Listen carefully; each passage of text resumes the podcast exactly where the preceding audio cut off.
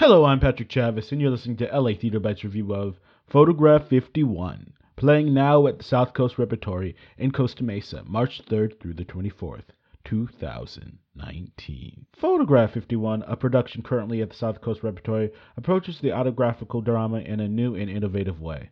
While the audience puts Rosalind Franklin's life under a microscope, Franklin uses a lens as well in her groundbreaking work of discovering the structure of DNA in the sophisticated meta narrative. Photograph 51 is the story of Rosalind Franklin, whose work of researching DNA was pivotal in discovering the structure of DNA.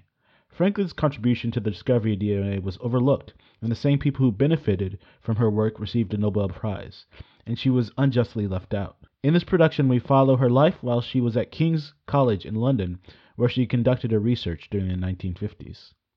The stage is slanted so that the audience can accurately see the setup. There's black glass, and at the center, a rectangular wooden center. In other words, the stage is set up like a microscope slide. Now, the story. The show covers not only Rosalind's inner thoughts and feelings, but also the thoughts of the colleagues working around her.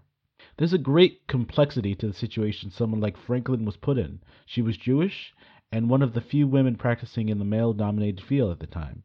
After watching the show, Anna Ziegler will leave you with a strong understanding of a woman who wasn't perfect, but was a great scientist and incredibly important to humanity. There are no typically devious characters in this play. All the characters have understandable and relatable altruistic motivations. That being said, one of the strongest points from the narrative is even with the best intentions and the smartest people in the room, inequality not only happens but can be swept under the rug. You would think discussing photographs the audience can't really see for an hour would be boring, but the dialogue is so intriguing you are kept in suspense, wanting and waiting to figure out what will happen next.